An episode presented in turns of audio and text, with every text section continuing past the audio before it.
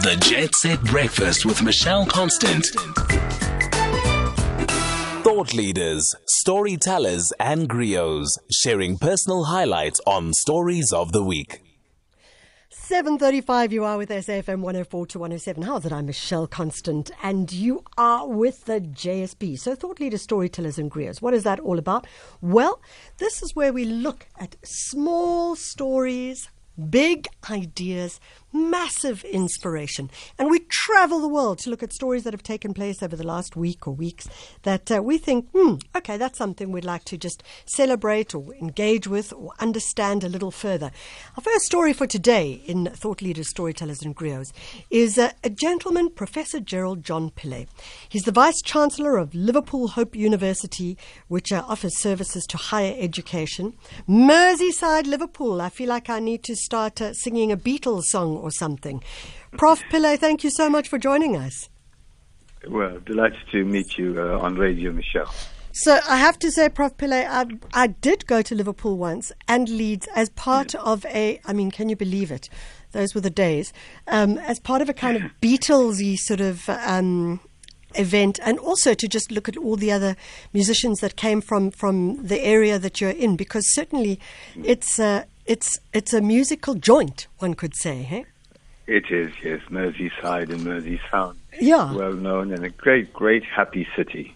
Oh, I'd love to hear that. Prof. Pillay, before we go into the celebration, which we are celebrating with you, if not, why not? You were um, born in South Africa. Oh, yes. Oh, yes. I was born in Natal, near, um, near Umzinto, and Yes. uh, grew up in Durban. Ah, that's uh, my home home area as well. So uh, nice to hear that. Yeah, eThekwini, Durban, sure. Um, what age were you when you went to, to the UK? Oh no, I, I, I was there until my forties, Michelle, and then I, Oh.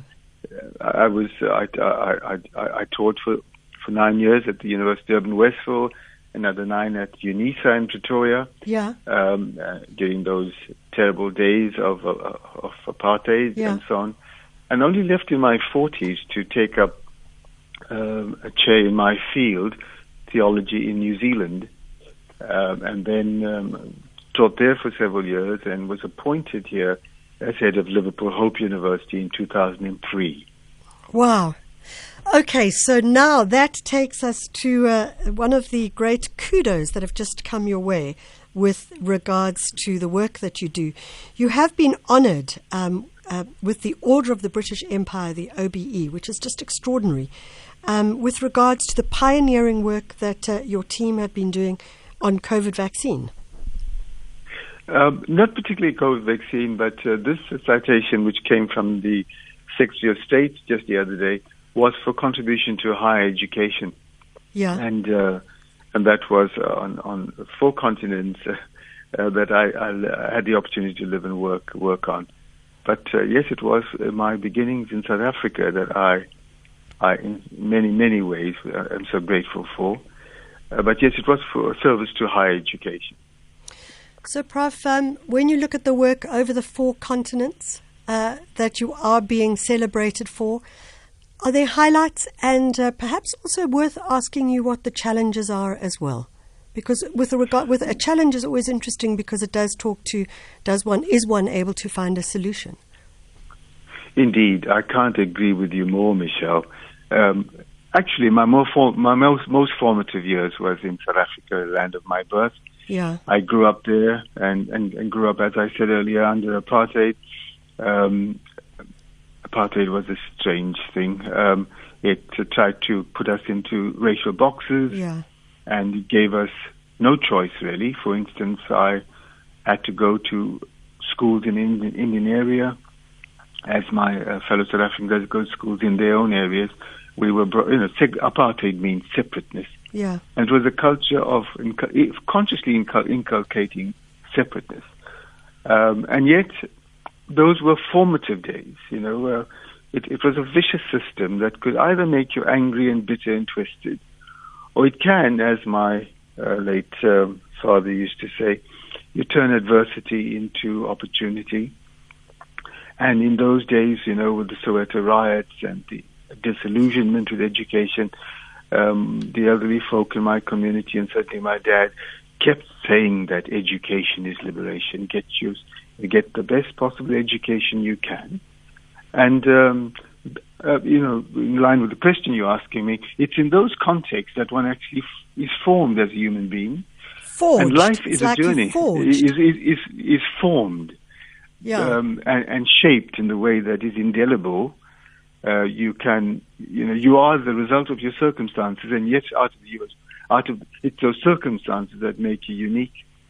yeah. In that sense, it shapes your life and forms your life. Um, so I, I grew up with learning many lessons, and when I moved, I, I taught for nine years at the, what was then the University of Westville, Yes. which I'm eternally grateful for because I had no choice. We had to go there. But uh, there, we, I met some extraordinary people and teachers.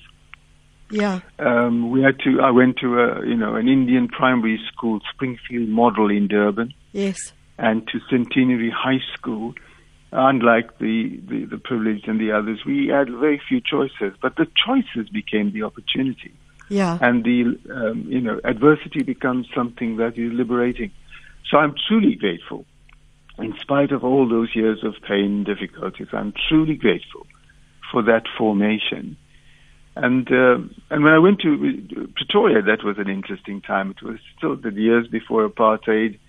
Um, uh, I was professor at UNISA, and uh, was, you know, when Mr. Mandela was released in 1990, we were Yeah. given the task of then shaping, uh, helping to shape the university for democracy in 1994.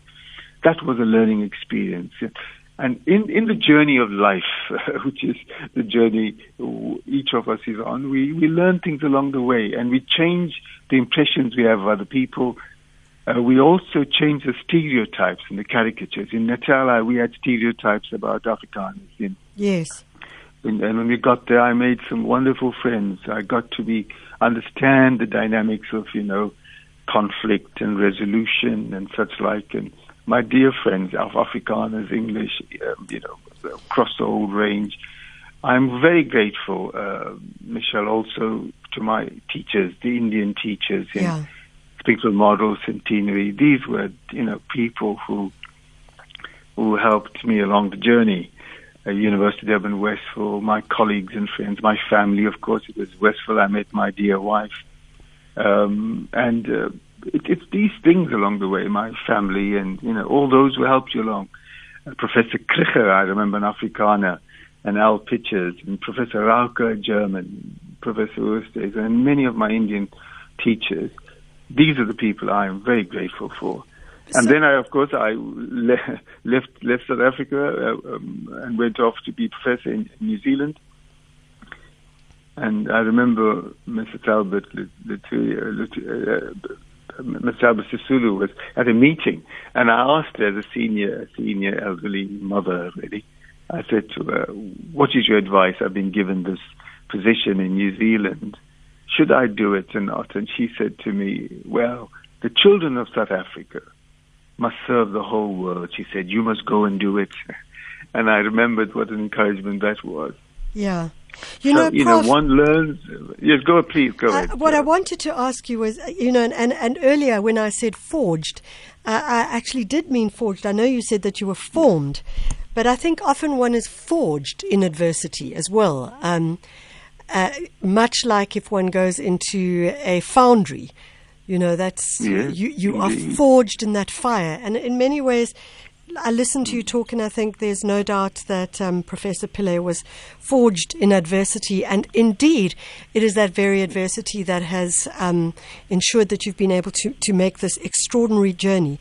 Um, I have two questions to you before we need to go. The first one is you spoke about the importance of education or education as we need it. But one of the things we've been thinking a lot about here on the show is the idea of education, not necessarily as tertiary education, but education as one can grab at it, eat it, simply take it into your body and your bones and your life without having to go to school because not everyone has that opportunity to go to tertiary education. And I wondered if you could maybe just um, touch on that for us. Well, I think that um, the education of a community yes. is uh, tied up with what makes us human.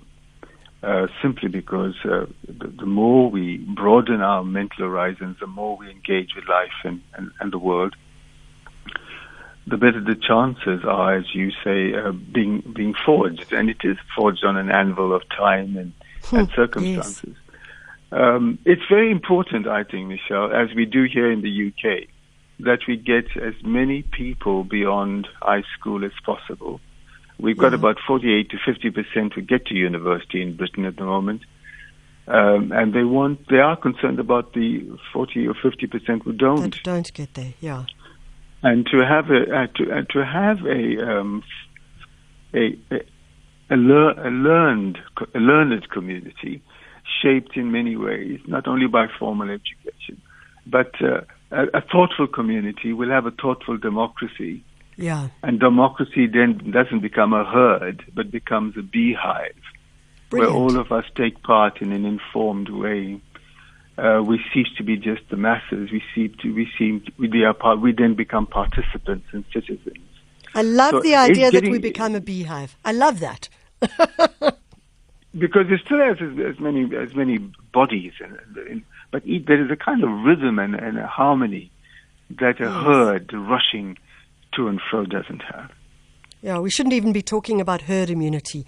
We should be talking about beehive immunity. I, I think that that's a better.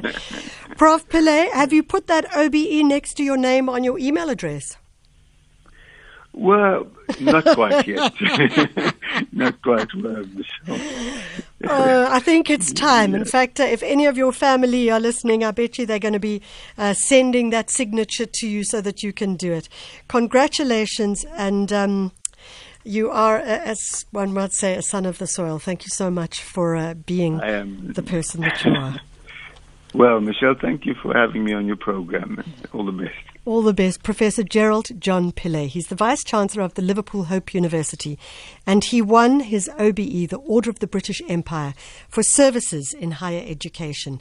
Uh, as he, you know, we mentioned he's uh, working out of Liverpool, Merseyside, in the UK, and uh, is uh, one of the supporters of that great Mersey sound that takes.